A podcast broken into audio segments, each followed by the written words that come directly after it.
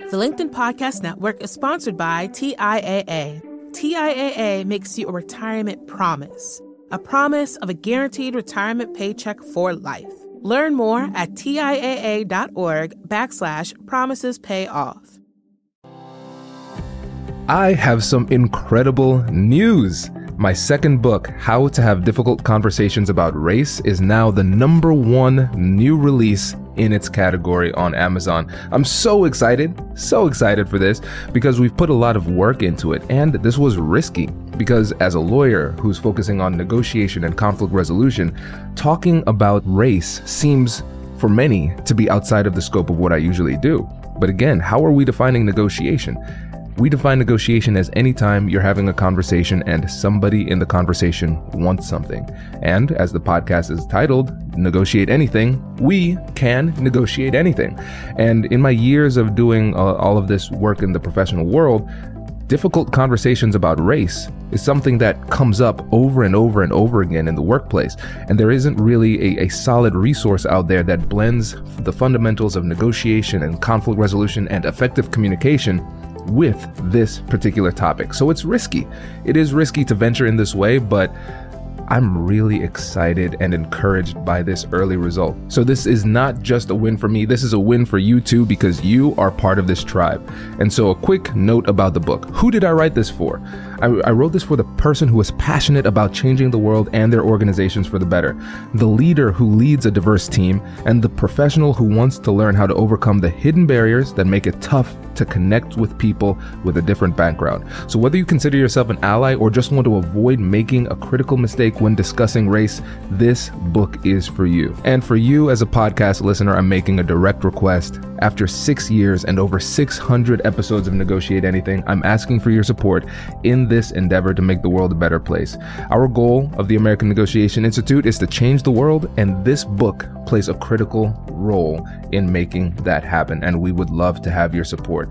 We have the links in the description of this episode so you can get your copy of How to Have Difficult Conversations About Race.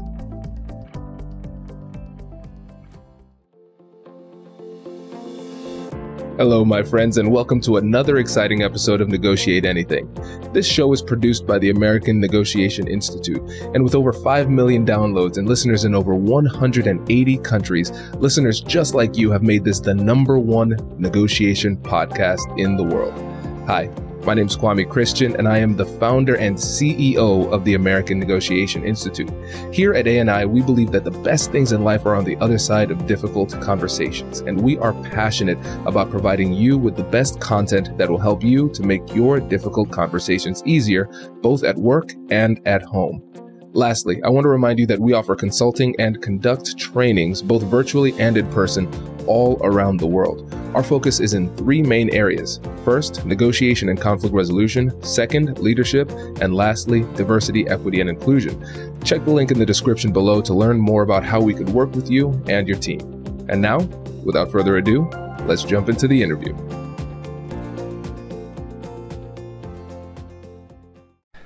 Well, everybody, you are in for a treat today. I just finished the call with our guest, Mikkel, and um, he's incredible. He's incredible. So incredible, in fact, that we had an agenda for what we were going to talk about, and then we just started chit chatting, and the conversation turned into what serendipitously became an incredible longer form podcast. So I hope you all enjoy it. And this is uh, just an example of what happens when you put two negotiation experts in a room talking about negotiation and uh, it really speaks to the spirit of what I want this podcast to be. These are conversations that I would have regardless.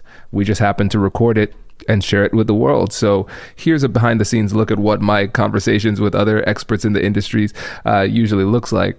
Hope you enjoy it, and then we'll have him back on to talk more specifically about the Ukraine and Russia negotiations and what hypothetically we could do to potentially get that done. So I think that'll be a really impactful episode. But I hope you enjoyed this one. In the meantime. So yeah, uh, my name is uh, Mikkel uh, Gudsø. I'm a Danish uh, negotiation expert, uh, former lawyer, uh, specialized in negotiation and conflict resolution. Uh, I've also been an honorary associate professor at Aarhus University in Denmark, where I teach legal negotiation since 2008. uh, and I work with clients and companies in so many aspects of conflict resolution and negotiation. And it has been my entire focus also in my career before I became a negotiation and mediation consultant. I worked uh, for almost a decade as chief attorney in the Danish Federation of Fashion and Textile, dealing with negotiation and conflicts all around the world in the industry. Um, I've been an executive vice president for a large company in, in Denmark, where again, focus was on getting the best negotiation, getting the, the, the best out of conflicts, you know, dealing with conflicts effectively. So uh, I'm happy to be on, on the podcast uh, and meet a fellow uh, exquisite negotiator like you. thank you, thank you, thank you. But uh, before we start the, the actual podcast, uh, Kwame, yeah. uh, I, I, just want to hear a little bit about American Negotiation Institute. Um, did you start it, and what what what came across your mind? Because my company used to be named Negotiation Institute in Denmark. Uh, oh, and, yeah, yeah, that. but but uh, then I just changed it to my my name, like uh, Gudsø APS. But it, I still mm-hmm. have it as a um, I still have it as a a by company name uh, negotiation institute. Um, yeah. So maybe you're just also another passionate like me and created American negotiations Institute. That's exactly what happened. That's yeah. exactly what happened. You know, because um, I love negotiation and I like you see the power of negotiation to really change the world. Mm. And so for me, one of the goals was first of all to to create a, a like a movement to help people yeah. to understand how empowered they are to affect change. So I wanted to create a tool that could do that. And so that's where the podcast came from and then grew into trainings and, and things like that. So it's it's cool to see it catch on like this. It, it, it's great. And and you know, when you build it from the scratch as you have done and as I have done and and being able to live off it, uh, and still and and and and, spread competences uh, that people can you know do good things with for themselves and for the companies and for colleagues and friends. Um, it's it's quite amazing. Um, the thing I'm growing more and more into is that I I treat negotiation like fitness. So I actually have mm. a program. I actually have a program called Negotiation Fitness where I oh, tell my cool. uh, yeah I tell my client well it's like a muscle. You know, you can go to Harvard and take a five days course or a seven days course or whatever, and then you get a fine diploma. But if I meet you 10, two years down the line, maybe just one year down the line, most likely you will have fallen back to your old habits because it's mm. like it's, it's, it's, it's like knowing how to train and how to eat, but not going to the gym and not choosing the right food. Uh, so you may have taken a course at your negotiation institute or, or with me.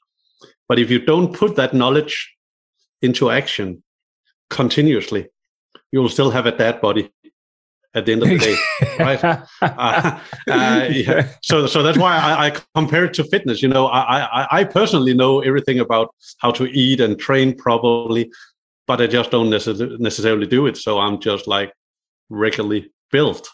Uh, and and and to me, negotiation is sort of the same thing. If you don't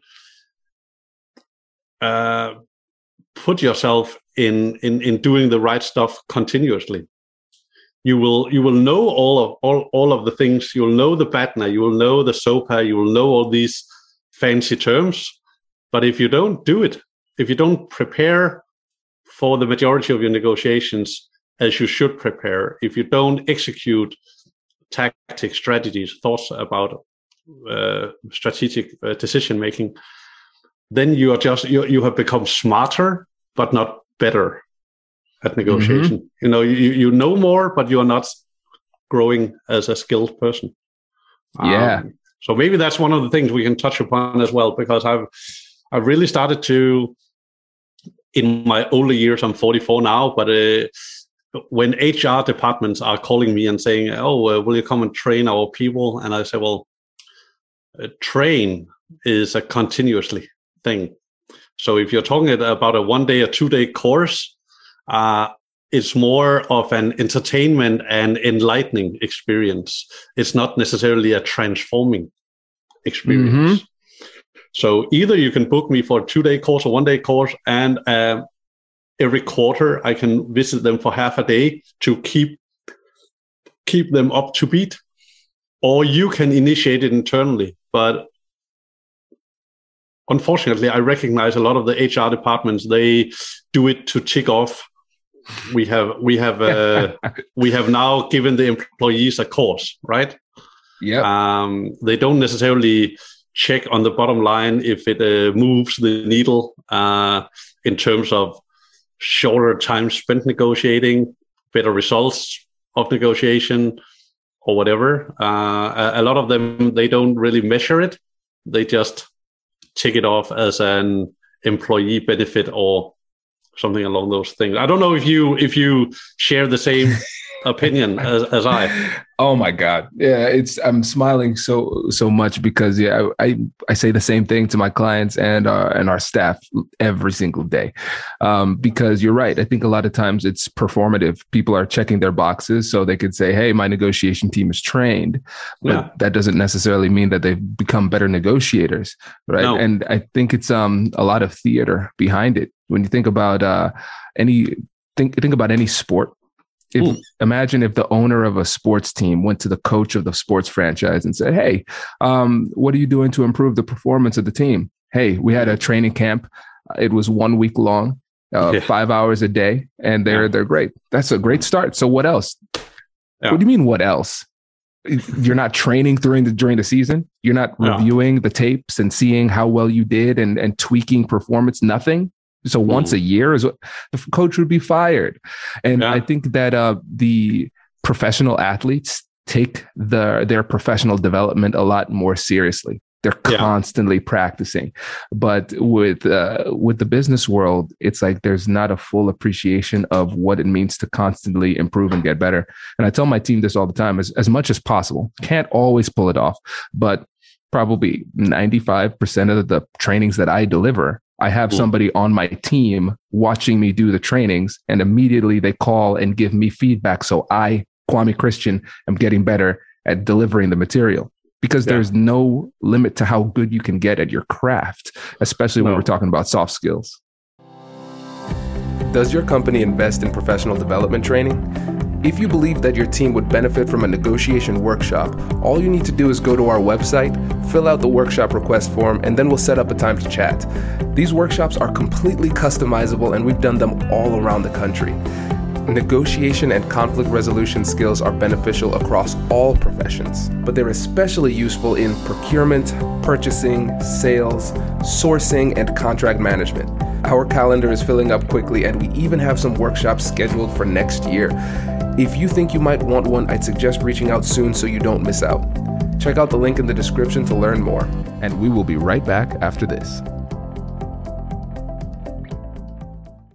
The LinkedIn Podcast Network is sponsored by TIAA. In the last 100 years, we've seen financial markets swing, new currencies come and go, decades of savings lost in days, all showing that a retirement plan without a guarantee, quite simply, isn't enough. So, more than a retirement plan, TIAA makes you a retirement promise. A promise of a guaranteed retirement paycheck for life. A promise that pays off. Learn more at TIAA.org backslash promises pay off. The LinkedIn Podcast Network is sponsored by HubSpot. More to dos, less time, and so many tools to keep track of. Doing business can be hard, but you don't need a miracle to hit your goals. You just need HubSpot. Their all in one customer platform can make growing your business infinitely easier. Imagine this higher quality leads, fast closing deals, wildly happy customers, and more benchmark breaking quarters. It's not a miracle, it's HubSpot. Visit HubSpot.com to get started today. And I, I also believe it's like uh, when when they do the training and they return, it's like um, imagine how many people who go to like a personal trainer and get one hour of a round trip in the fitness center and then they are on their own how many of those people who have received one hour uh, personal coaching ends up getting consistently better in, uh, in shape whereas those who have a coach who two times a week meet them in the gym measure them talk to them how how how have your eating habits been since last time? Where you feel accountable uh, to mm-hmm. to that person, etc. Even there, we see people that are not getting great results, but the majority are getting better results than if they just get a training and then they are left on their own. Because at the end of the day, your old habits are in many instances stronger than your new learned capabilities and skills. Uh, if somebody is not helping you to to focus on them, right? Uh, so it's it's really uh, a, a, a, thing that has started to fascinate me over the years. And and some clients think I'm just trying to sell more, but I'm I'm saying, well, I'm just trying to create results. And uh, it, it, it, to me, it really is like going to the gym. You know, if you stop going, you will lose your muscle mass, you will lose your peak performance, and and then uh, yeah, but has it then been wasted? No, because you have something called muscle memory. So once you return to the gym, you can pick it up exactly fairly quick, fairly quickly. So so that's what I call all the knowledge I give them about negotiation. That is muscle memory because now you have it, but if you don't apply it, it will only be negotiation memory, not negotiation skills. Bingo. Oh, that's beautiful. Yeah, you're spot yeah. on. Spot so, on. So that's uh, maybe we could do a negotiation fitness uh, uh, course one, one, one day. That could be cool. I love that. I love uh, that. I love that. This is great. And I was thinking, like, even this little snippet here, this could be maybe like a bonus episode or something because yeah. because I think it's so important. And especially you think about procurement teams, procurement yeah. teams, sales teams. Uh, for instance, one of our clients, uh, we have a lot of Fortune 500 clients, and their their spend could be like two billion dollars. Yeah. And I remember one time I was telling uh, the one of our clients about this. He's like, "All right, so I'm going to have to justify this expense to the uh, to my my leader here, this, to the CFO. How do I do that? What would you expect me to say?" I was like, "So tell me your spend." He's like, "Yeah, we're at about two billion. I said, "Just tell them that we'll try to make you one percent better." Yeah. That's it. yeah, you know, just just one percent is is extraordinary uh, amount of money, right? Um, exactly. That's what I also tell. Well, I'm not here to to teach you how to negotiate. I'm here to teach you to negotiate better because you already know how to negotiate. I'm just trying to give you better. Just, just like everyone can walk into a fitness center and can train and do something, uh, but I'm just giving you the right uh, amount of sets, the right amount of tension, the right amount of exercises to get the most out of your negotiations. Mm-hmm. And then you and then and then it's up to you afterwards. Do you want to go to the gym and and and and, and be effective? Or do you want to skip the gym and do what you've always done? That's up to you. You know, I'm I'm I'm I'm just giving you the tools. Um, but the responsibility for you as a negotiator is on you. Um, and that's what I, I really emphasize a lot when I, I, I do the training. I say, well, I cannot lift the weights for you.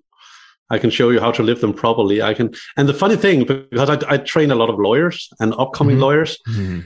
And the, the amount of time they spend on preparing for the oral hearing in a litigation, you know, where they really rehearse, you know, all their arguments, all their uh, pictures they can use in the framing of the of the procedure, the oral procedure.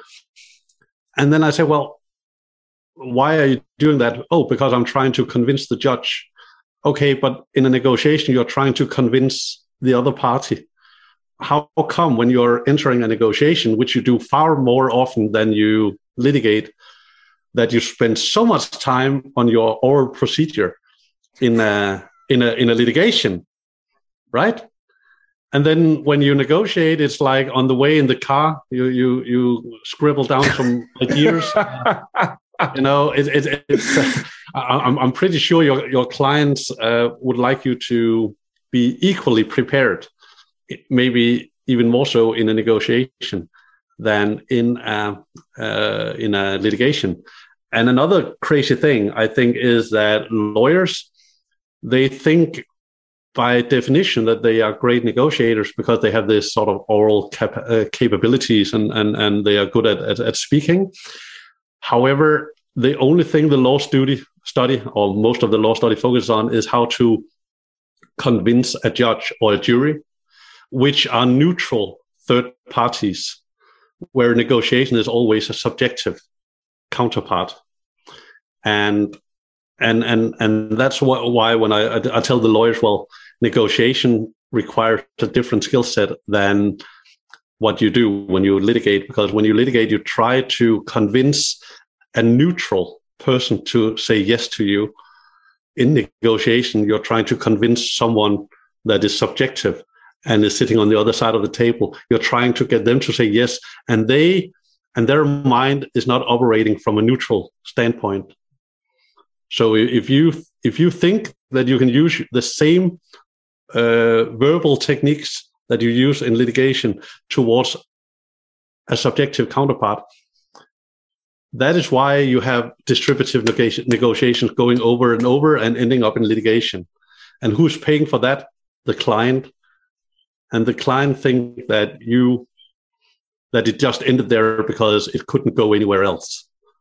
Yeah, exactly. But we, yeah, but but but we know for a fact, and you know for a fact, when we give fifty people the A side of a case and fifty people the B side of a case, and we get them together and negotiate one on one, they, if if not fifty different results, they get at least four or five sort of broadly speaking different results right?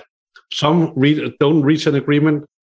Some is close to reach an agreement agreement. Some end in a worse relationship than the case started off and some end in a good agreement and some end in a fantastic agreement. And then i say so we now know it's not the case that's the issue. It's the people administrating the case because yeah. if if Mikkel and Kwame can get a great result from the case, and two other people can get a worse a worse relationship out of the case, but it's the same case. It's only the people involved and the interaction yeah. between those people. That is my definition of why negotiation is important right? You're so right. And and speaking as a lawyer i i see this all the time. Because mm. you, you think about it we think that there's this this belief amongst lawyers and clients have of lawyers that we're expert negotiators just because we do it all the time. But you you don't become an expert simply by doing things a lot. You have to actually hone and practice your skills right? And so the thing that people don't realize is that at least in the united states negotiation conflict resolution mediation all that stuff those are elective classes. They're not mandatory and there are very few of them even available in schools. And so you're absolutely right because when i train lawyers and uh, sometimes i would ask them same questions that you do so I would say, hey, um, how how long would you take to prepare for litigation? And they say, oh, I mean, at least weeks, but months go into the preparation, and then the the two or three weeks, like two to four weeks going into it. I mean, that's all we do. We just prep for that. I say, okay, that's great. That makes sense. You're prepared, right? Good. So, what percentage of your cases actually settle before they go to trial? They're like, oh, 95 percent how much time do you spend preparing for the negotiations and the mediations? and then there's usually silence at that point because they realize the massive discrepancy. Because, yeah. yes, it's great that you're well versed in the case, but just having the data and the knowledge and the facts and the legal precedent that's that's important to have. But when you're yeah. having the negotiation, actually going back and forth, there's a bit more art to that than just being right. You know, totally. there's a strategic preparation that's lacking, and um, that's what they miss a lot of times. Well, I, I have um, I've taught uh, at at the law school of Aarhus University since 2007, 2008 ish, at uh, the course called Legal Negotiation, both uh, both the Danish version and the English version, and um, it's striking to see that it's it's becoming one one of the most popular courses. You know, it, it's constantly mm. filled. Um, but it's still on it's on master's level you know it's on when you are doing the master degree and it's an uh, elective it's not a mandatory course um, and i would really like it to be a mandatory course not for me to make more money but to make sure that all of the students get these skills right or at least gets introduced to them and then they can later on hopefully build upon them uh, and, and and you're totally right when you say that just because you've done things a lot doesn't make you good. Uh, and again, my fitness analogy, I go to the gym three or four times a week. I just don't pay the right attention to the right amount of intensity, the right amount of sets. So I have an average male body. you know and and that's well, you you can negotiate you have negotiated uh, uh, the entire of your business career but you have if you have always done it without proper preparation without proper intensity proper focus you have done it a lot but you've you've just done low intensity a lot you have yeah, done exactly. av- you, you you have done you have done av- you have done you have done average you you you have become an expert average negotiator and and, right. and, and, and and I'm not trying to I'm not trying to point fingers. So that's why I use myself as a fitness example and say, well, but I'm also not selling myself as a fitness expert, right? right. uh, uh, and, and, if I was, you know, I, am pretty sure I would be, I would, I would need to use a lot of eh, very experienced funnel funnel uh, uh, marketing to get people into my system, and maybe even uh, some some editing of my uh, photos, uh, heavy heavy heavy editing. oh, so yeah, but but yeah, but but I, I really. Um, I really think it's it's it's uh, it's important that that you and I and and our fellow uh, negotiation experts and consultants all around the world that we don't view each other as competitors, but more like you know inspirational fellows, like a a circle of people who want to to actually give people uh, tools to create a better situation for themselves and those around them, and and and also recognize um, that this is not a listen and then you're better. This is a listen and apply and apply and apply and evaluate and apply that's how you that's how you you do it right mm-hmm. and uh, still still i i don't know if, if it's the whole training culture uh, or it's just the human you know we we tend to skip our uh, you know our basic behavior tends to be dominant Mm. regardless mm. regardless that we know we shouldn't go to mcdonald's or we shouldn't go to uh, kentucky fried or whatever you know if even though we know it we do it. Uh, and even though we know we should prepare for a negotiation i think a lot of people think well look at themselves in the mirror it could be better but it's okay. And i think it's the same with negotiation. Well i could prepare more but am i really sure i'm getting the results? Is it really worth it? And that's why again when i say again it's like like fitness you don't necessarily see the results immediately uh, you know once you start to prepare properly it's it's it's it's not necessarily results the day after because maybe you're not yet still relaxed enough to actually execute your preparation.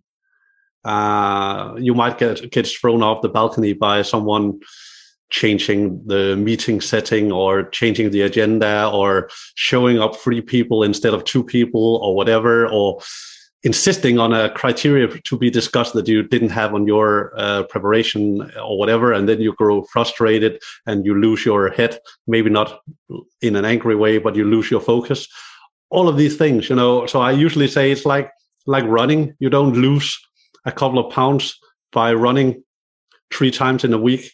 It's only when you run three times in a week consistently. Uh, and and it's the same with this, you know. So so when people say, "Well, I, I did prepare a couple of times after the course, but I really didn't see much results right away," and I say, "No, because you have you have to do it until you become comfortable with it." Exactly. Uh, the the first couple of times you run, you'll be sore, the first couple of times you prepare all the things you've learned at my course or your course or any other course, the first couple of times you do it, it will be a bit exhausting because you're not used to write down the questions you want to ask the other party. You're not used to consider the question that they will ask you and how you will respond to those, those questions if they arise. You are not used to thinking about tactics. You have already, you have always used tactics. You have just not been aware that, mm. that those were tactics. So just increasing your focus will fatigue you in some way until you have done it so many times that it becomes a bit more of an automatic thing where you, you see it while you're watching like this where uh, where in the beginning you have to to watch like this and really focus on it and that's exhausting So it's so that that's why it's so easy to give up. You know, after a couple of times, you you did what Kwame said, or what Mikkel said, or what Kjell Jensen or whatever said, and then you found out that it was it was it took a toll on your time, and it took a toll on your energy level because you you were not used to be focusing on so many things. Uh, and that's why I think a lot of people, unfortunately, uh, tends to quit, just like in the gym. You know, they mm-hmm. they might keep going there, but they will end up like slacking around. And and that's another thing, Kwame. I I, I tell people, uh, have you ever been to the gym for like ninety minutes? And people raise their hands. Yes, uh, very often.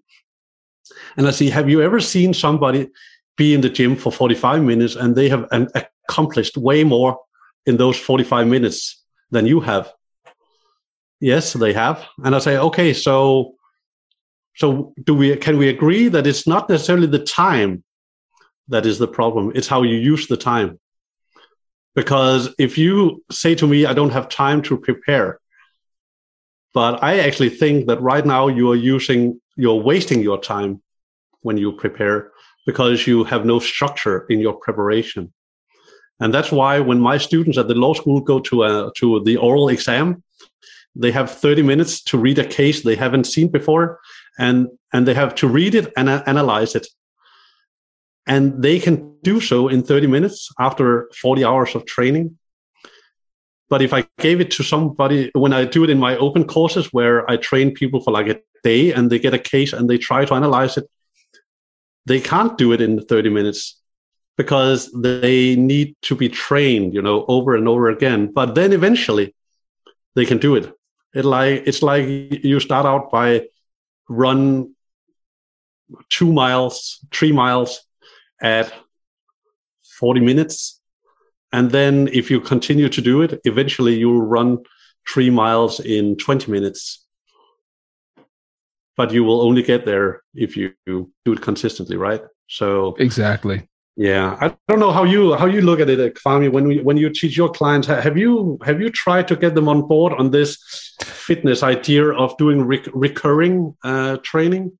Yeah, we have, and it's um it's starting to catch on because I I haven't done a like a full day or two day or even a half day in a while because we're we're pushing people to to think about it differently. So the example I give is cramming for a test. We've all gone to school. We've all had those times where we weren't prepared. And then we spend like two days and two nights straight just preparing. And so you might take the test and who knows, you might pull it off and you might be able to stuff enough in your mind to get an A or a B.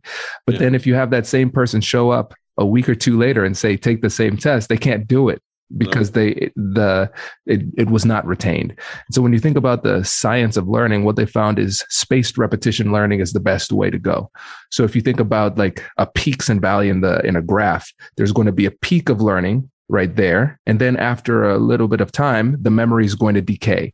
And so we need to have the space between each uh, pulse check of, uh, of learning. So once it starts to go down, boom, we have another intervention at that point. And so now we're talking our clients, uh, talking to them about only doing 60 to 90 minutes um, increments and yeah. spacing it out between either like two weeks, uh, a month, or maybe a quarter, um, based on budget, of course, and and helping it so that each training builds on the last. We're reviewing a little bit of the key stuff and then building on top of that. So there's going to be a lot more retention and they can actually take the time between those sessions to focus yeah. on one or two things to implement, put yeah. it into practice, then we build from there. I like that a lot. I like I, I like that a lot. Um, that's what not not entirely the same, but one of the ideas behind the negotiation fitness is that after they have received like the full full training, um, the idea is that every month or every two months we can do like um, an online, you know, fitness training where we mm-hmm. give the, give them a case they are assorted into breakout rooms. They get time to uh, prepare it, and then they can uh, negotiate. And then we can bring up certain topics. Like in in this case, I want you to really prepare your questions and and prepare for what questions the other party might ask and and how you will respond to that in a confident manner. Because sometimes people will ask you questions that if you are not prepared, you will be uncomfortable. Uh, and mm-hmm. sometimes, sometimes you'll be so uncomfortable that you speak the truth to the question, but you would actually have liked to maybe conceal some of the information, uh, not in order to be a bad person, but in order to to to to just maybe it's a business secret. mm-hmm. Maybe you get asked a question that is essentially tapping into your business secret. And if you're not prepared for it, then maybe out of the sheer stress of getting that question, you'll reveal something that you wouldn't have had you been trained to take a pause before you answer? And had you maybe rehearsed two or three standard responses to questions you were not prepared for? Because I'm not, I'm not teaching my client to prepare for every question in the world. I'm teaching them are there something that you would ask you if you were the other party? And after that if you if you get questions outside of that how can you respond confidently and not be a deer caught in the headlights uh, of a of a car, right? Um, and and and not come across uh, uh, jittery or you know nervous or whatever uh, bodily reaction you get when you when you get uncomfortable, right? Uh, because uh, I also teach, I, I'm sure you do too, that being uncomfortable is not only revealing something; it's also creating uncomfortability, uncomfortable uh, feelings in in the counterpart right? Because we have the mirror neuron so when we see someone when we see someone gets uncomfortable we sort of get uncomfortable as well. And and and from there the quality goes down in the conversation uh, and the negotiation. Not that not necessarily it, it, breaks down. It's it's the quality just just goes down. Um, yeah. so but I, I like the idea that you say that just keeping it like 60, 90 minutes. And maybe it's also easier for people to, especially in these days, to fit into their uh, everyday life. Because I also see, as you probably also do when you do one day courses or two day courses, that people tend to have their laptop in front of them and uh, they can, their attention span can can can drop and also not because they are like generation Z but because they have inboxes uh, building up, right? Uh, and and they also need to text the wife who who's uh, getting the kids or who is making dinner tonight. And and and and I, I, like the idea of doing the 60 90 minutes and then have them really focus on one skill um, because even you know even active listening everybody has heard about active listening but but so few do it you know yeah yeah. you can you can feed pigs with people who, who know about active listening but once mm. you give them a negotiation uh, case they do very little active listening mm-hmm. and that's, that's that's why i say well it's because you you have grown smarter you have not grown better yep yeah, no, you're absolutely right. And you think too about the science about focus. People can focus really intently, intensely for about that 60 to 90 minutes. And so I want to be able to, um, I want to do these trainings in a way that maximizes absorption. And so I know that the, if I go beyond that, science tells me that there's going to be wavering of the of focus. And i don't know when it's going to happen. It's going to be different for different people but i can guarantee that people are going to be missing critical information. And so we're not all learning together and then the when it comes to like focusing on one thing that was tough for me because you know when you think about the different negotiation techniques there are hundreds that we could teach. And yeah. so I felt it, a lot of pressure early in my career to try to give people as much as possible. But then when I would come back and say, all right, what did you learn from the last training? People would just focus on one or two things. Yeah. And so it was better for them to, to settle it down. And then lastly, to that point with um, talking about knowing how to respond to those questions again like that in itself could be a, a like a, a, narrow training on how to respond because sure. you have you have two options so let's say there you're negotiating with somebody who is not well trained in negotiation which most likely the other person is not so with talking about the mirror neurons I feel uncomfortable. They feel uncomfortable. They don't know what's happening on your side. They just see that, hmm, something's weird, but I don't know how to read it. I don't know what to do with it. The entire interaction goes down. Then on the other side, you might be against, uh, up against somebody who is well versed in negotiation. And so it's all about asking great questions. I'm going to ask the question and I'm not just going to see what you say in your response. I'm going to see how you respond. And if I see that discomfort and I see that hesitation, even if your words, if we look at the transcript of your words and you actually answer it well and conceal the thing that you wanted to hold, um, I'm going to see as a negotiator, as a, as a trained negotiator, I see blood in the water. I, there was something there. You revealed a hmm. vulnerability. I don't know what it is, but I am going to really hone in on that thing and dig deep into it. And so there, there's so many nuances into this. And again, a lot of people, they don't really see it and they're not willing to invest in getting better at it.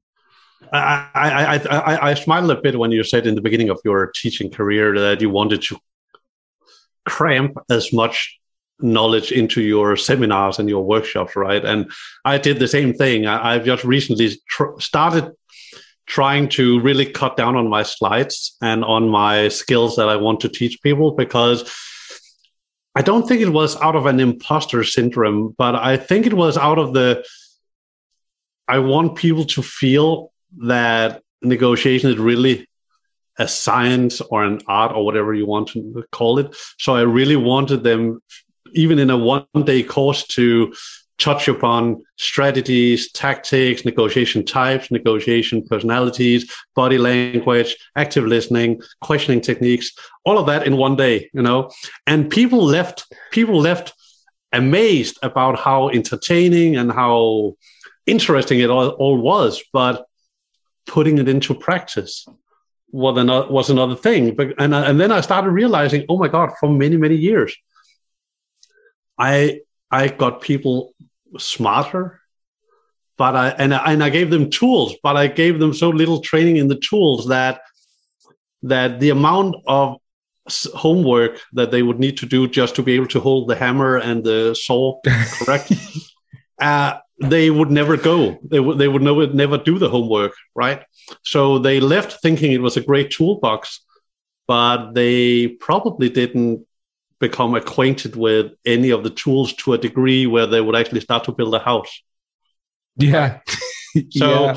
so I, I, I really think you're hitting an, the nail on, on those um, sort of expert things, and we should not be afraid of telling people, "Well, I could just just questioning technique could be a full day." You know, just, just cutting it down to ninety minutes in itself is is very condensed if you look at all the things you could touch upon. But having them focus just on that very single skill, and maybe in between sessions, in between, that's at least the idea with my fitness negotiation, uh, negotiation fitness is that in between the sessions, I want them to pick two episodes that they have been involved with where they they did something good or they failed to do what we had talked about or where the other side did something that was very great in terms of questioning if it, if, if if questioning is the the issue. Uh, because that also you know puts a bit of a responsibility on on on them until the next time they meet the personal trainer. You know if they if they cannot show that they have been to the gym in between the sessions they they will be a bit embarrassed. So i don't make it like oh you need to give 10 examples over the last month, but just two examples of things mm. that gives the accountability. Uh, and then I like, and I haven't done that yet, but I think it's a great idea about taking one topic and condense it into 60, 90 minutes. And then, well, basically, we, it could also be an, an online course, but then you lose some of the interaction, right? Um, yeah i like it yeah it's it's and i'll tell you this was one of the things when i'm thinking about negotiating with the clients even after the deal is done i'm still negotiating with them to to to buy in to this yeah. methodology because we've been taught in this old school type of way for such a long time so we have to share that science and and um and help them through it so i'll give an example yeah. there was one like what like a Fortune 50 company, a big company we were working with. They wanted us to train some of their up and coming leaders. And so they said, all right, we want this training. And so the first day we wanted on conflict resolution. You can talk about the compassionate curiosity framework, focus on that. The next day we want advanced um, leadership and persuasion strategies. And um, I said, strategies plural. So you want multiple? They're like, yeah, we want multiple strategies. And we have all of these scenarios that we're giving you. And we want to have, we want to have a strategy for each one. And I was like, so, you know, this was a longer conversation, but letting them know I'm not going to do that. I'm going to give you one strategy on day one, and I'm going to give you one strategy on day two. And that same straight, it's the exact same strategy. And I'm going to show you how that same strategy can be utilized in every single one of your scenarios that you've given me. You don't need more strategies. You need one right now and you can build on that. And they were really, really surprised to see just how versatile the, the compassionate curiosity framework was. Yeah. It's not just for emotion management. If you understand how to use the tool in various situations with exercises so you can play around with it, now it can be utilized. But again, they're focusing there. A lot of people have that mentality where they're saying, the more techniques I learn, the better. Yeah, not necessarily. I think there, I mean, there are a lot of people. I mean, look at me. I don't build anything, but I have a whole lot of tools. not, not helping me. but again, it, it, it, it, it, it, it is like going to the gym. You know, you, you can have like 50 machines, right? But basically, you could you could be fine with five of them.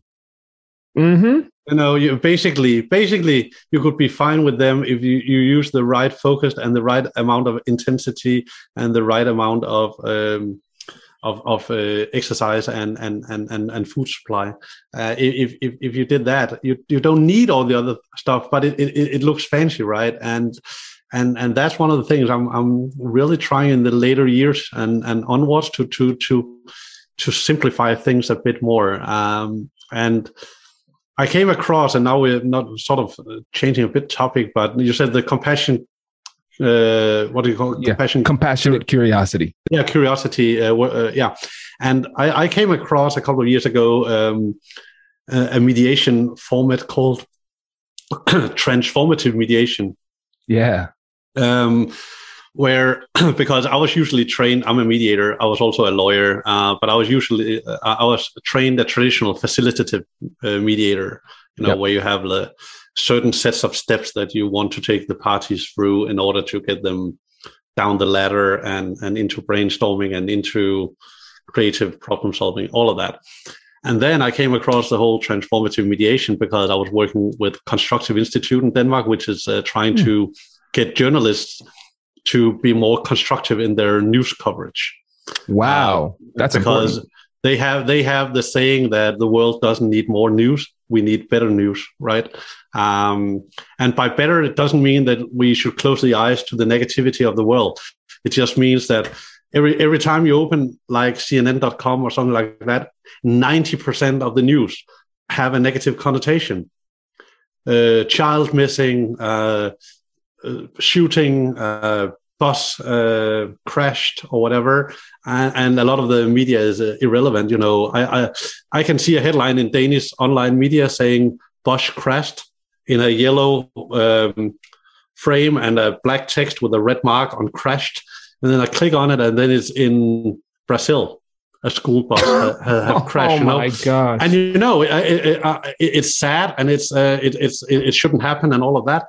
But it has found its way to a Danish media in order for me to click on it. Um, and I think our brain is losing its relevance compass because if my brain gets fed since I'm a ch- since childhood when I read news, if my brain gets fed that a bus crash in Brazil, however tragic it, it is, if that is as relevant as a guy is missing in Denmark, because those stories are placed next to each other with the yellow frames, both of them, my brain gets taught that everything is equally important. And what basically that does to your brain, I believe, is that everything because not important, becomes not mm-hmm. important. Um, so Constructive Institute works with that. And I was trying to work with uh, something uh, called Bridge Building Toolbox uh, for how journalists can cover negative stories uh, or just conflicting stories in a more productive, constructive manner. And I came across the transformative mediation, and I want to dig into your uh, compassionate curiosity thing. But what I liked about transformative mediation is that they only focus on uh, two p- important things: empowerment and recognition. Hmm. So they they say whenever two people or more are having a conflict, it is usually because uh, empowerment inside yourself is going down, and when you lose empowerment, you start to be a, a wrong version of yourself. You know, you, you you scream at your children instead of talk to your children. You grab their arm instead of correcting them uh, nicely. Um, you interrupt people instead of hearing them out. You know, because you start to feel insecure, right? When you lose empowerment, you start to feel a bit more vulnerable and insecure. So you start to act in a more hostile, aggressive uh, way, or maybe passive way. But none of the things are really something you want to be in in a conversation, right?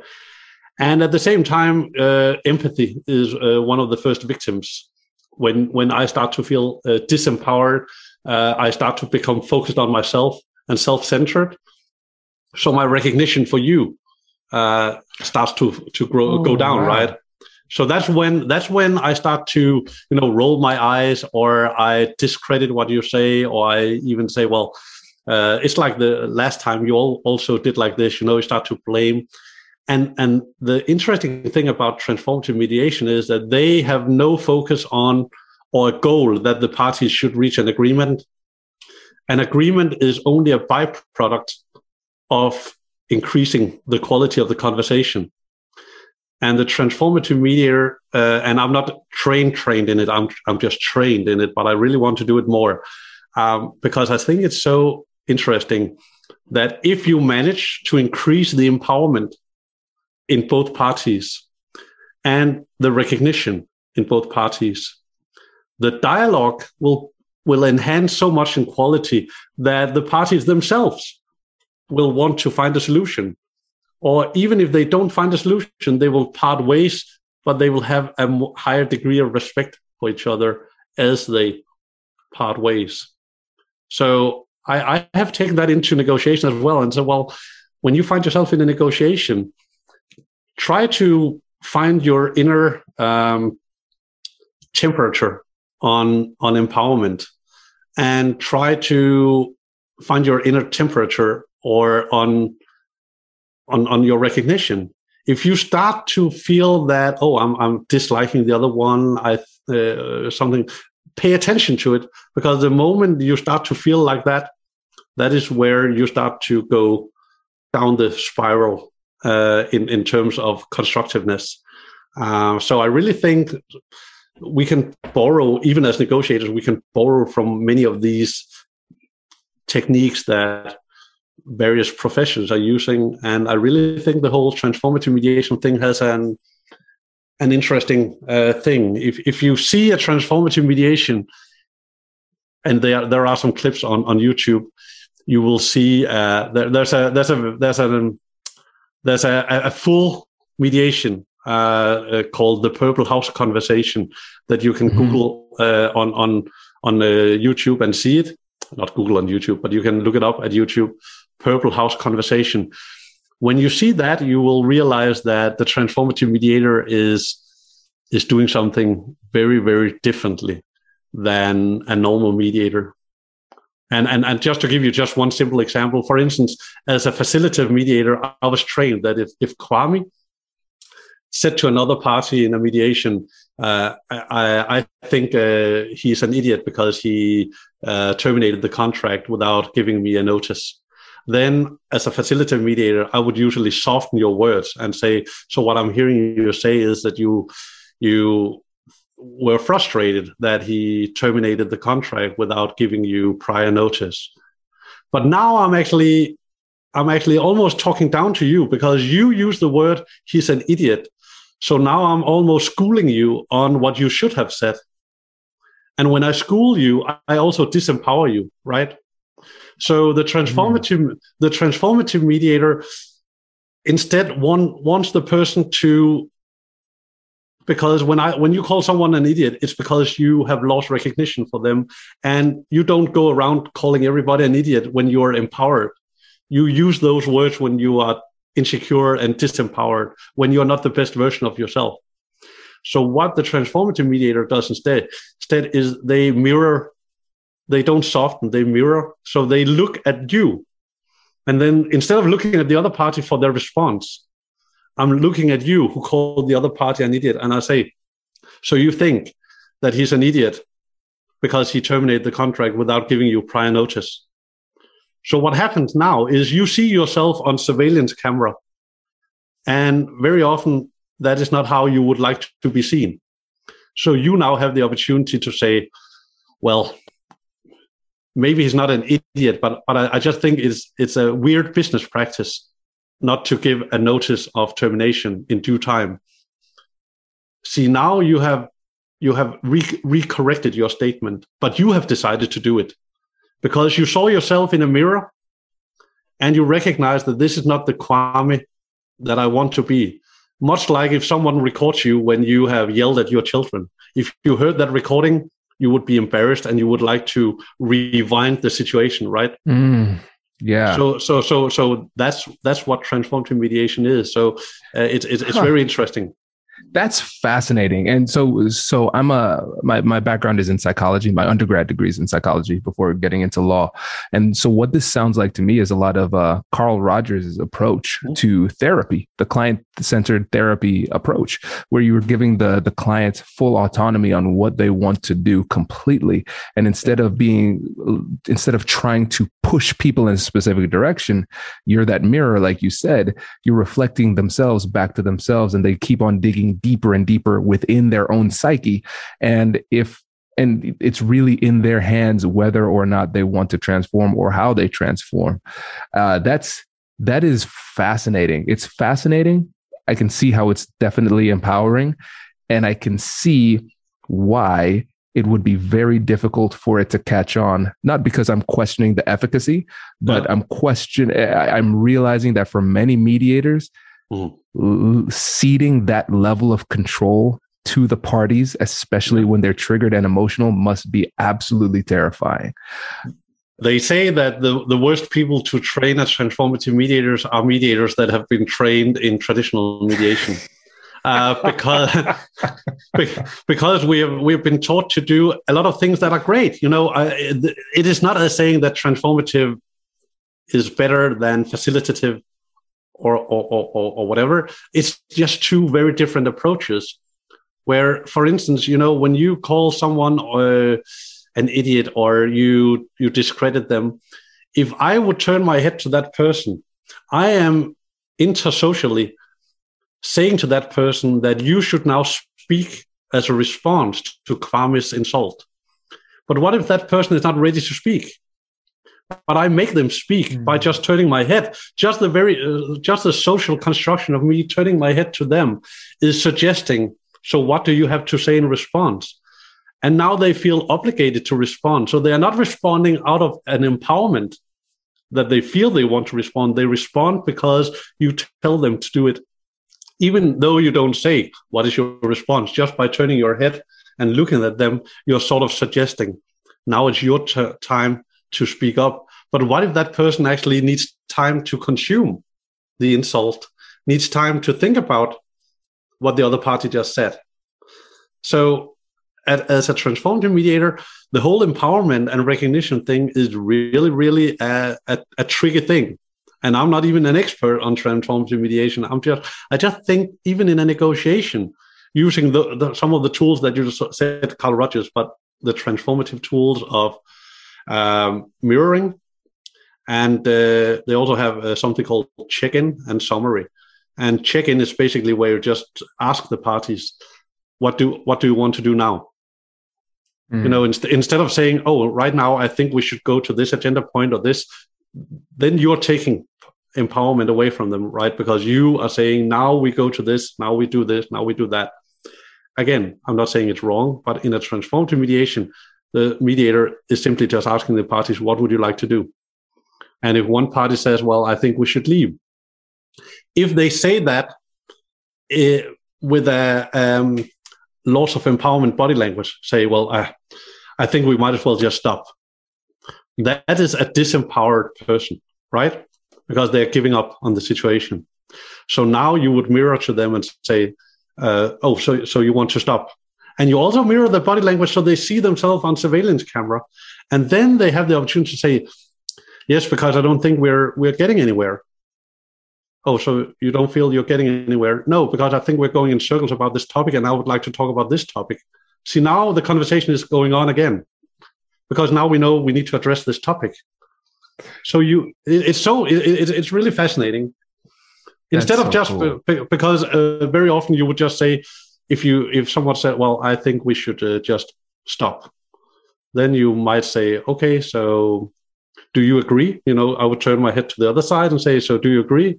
Yes, I, I think if, if he says there's nothing more to talk about, I think we should stop as well. And then you would say, "Okay, well, uh, maybe we could schedule another meeting." Blah blah blah.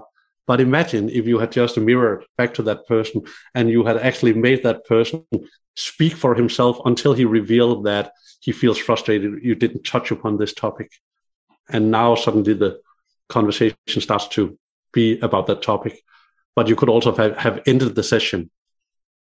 But now you have maintained the, the conversation and you have increased the quality of the conversation and the person feel that now we're talking about something I wanted to, to talk about, so they feel empowered, right? They have not been directed in a certain uh, um, path or certain topic. They have chosen it themselves, and they have been helped to see what they want to do, but they have not been asked to do anything and that's what I find very interesting. So when you and I talk about negotiation, you know, I think it's uh, sometimes interesting to consider because we all empowerment and recognition is like a fluctuation. Mm-hmm. You know, we it, when we're with people, you know, without thinking about it, and most people don't think about it, we go in and out of of feeling empowered or disempowered or high recognition, medium, low recognition.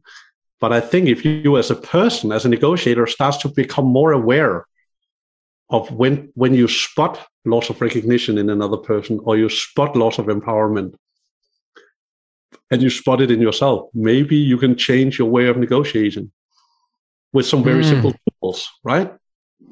I love that. And I think that really speaks to one of the things I like about like about doing this podcast in general because it's I consider it intellectual cross training right? Mm-hmm. So if I'm a if I'm an athlete, I'm playing basketball, for example, I could learn a lot from tennis, right? A yeah. lateral movement, right? And so with this, I'm there. I might be a negotiator. I, I mediated uh, for a while, and I was trained in the facilitative model as well. And um, but I use some of those mediation skills as a negotiator but sure. I was not trained in the transformative model. So that's new to me. But I can see how that model could be really effective given certain barriers that you run into. So somebody says something offensive, and usually our we get defensive and then we fight back on what they're saying. But borrowing from this transformative model of mediation, you could reflect that back inject some silence and see how they respond to looking in the mirror and then the conversation can still stay productive. Uh, this is yeah. so cool. Exactly because even if you're not a mediator uh, even if you're the counterpart or one of the parties in the negotiation and someone says i think you're completely unprofessional instead of reacting by saying how dare you? You know I, I that is the most unprofessional thing to say you know look at your own behavior and then we have a fight right um, what if we just said, "Oh, you think I'm I'm unprofessional," and you mirror their face, you mirror their gesture, and you almost mirror the words one to one, and then you don't say anything else, and then maybe they'll say, "Well." I think it's unprofessional not to listen to blah blah blah. And then I can say, well, I want to listen to you, and I think I listened to you, and I, I'm I'm sorry if you if you didn't pick up the fact that I was listening to you. So tell me it once again and, and make me understand your needs. So what you did here was actually borrowed a little technique from transformative mediation, not because you were a mediator, but you prevented yourself from reacting uh, to the loss of recognition that was sent in your direction, which is very human to do. And then you stepped up, up on humanity and you maintained your composure. You maintained your empowerment. You spoke from a level of clarity of decision making and not out of apathy or out of frustration or out of uh, aggression. Because every time we do that, we are not the finest version of ourselves, right? We, we, we are a normal version of ourselves because it's normal to react with hostile in uh, uh, response to a hostile attack, right? That is normal. Either you fight back or you run away. So that's normal. So I, when when I when I train people or I have mediations, I say all of these behaviors are completely normal. So I'm not trying to point fingers. I'm just trying to get you to be the most optimal version of yourself because I know that you want yourself not to be like this. But most of us will be like this if we don't pay attention to our uh, automatic responses to outside pressure. And I think you know it as well that sometimes we, maybe even in a workplace, it can be a certain colleague, they uh, induce submissiveness into us. So when a certain mm-hmm. colleague speaks to us, we become submissive and oh sorry, and I'll I'll do better or I'll help you even more or whatever. Uh, yeah, but another colleague uh, or your wife or spouse or husband or family member, they induce like aggressiveness into you or domination. Like, no, uh, I don't have time to help you, and you will you will act in a certain way towards certain people. And I think that's uh, one of the things I also I think you also train people in is recognize your own triggers. Is it when I meet someone of a certain profession? Is it when I meet someone uh, of a certain age, from a certain community, from a certain uh, Fortune 500? Then I I, I, I, I get a bit more uh, submissive or I, a bit more easy to push around because I feel less empowered to be on, on, on their turf. Um, and, and, and if you don't realize these triggers, you will just have a lot of socially inherited um, automatic responses that are normal but not optimal. Yeah. So I, I use that a lot. I, I, I usually say a lot of our responses are normal, even though they are not optimal. So I'm trying to get people to understand normal behaviors. And then per- personally normal behaviors because it can also be that this is not normal for me but you grew up in a certain way that when you are exposed to a certain situation your normal behavior is this but it's not optimal.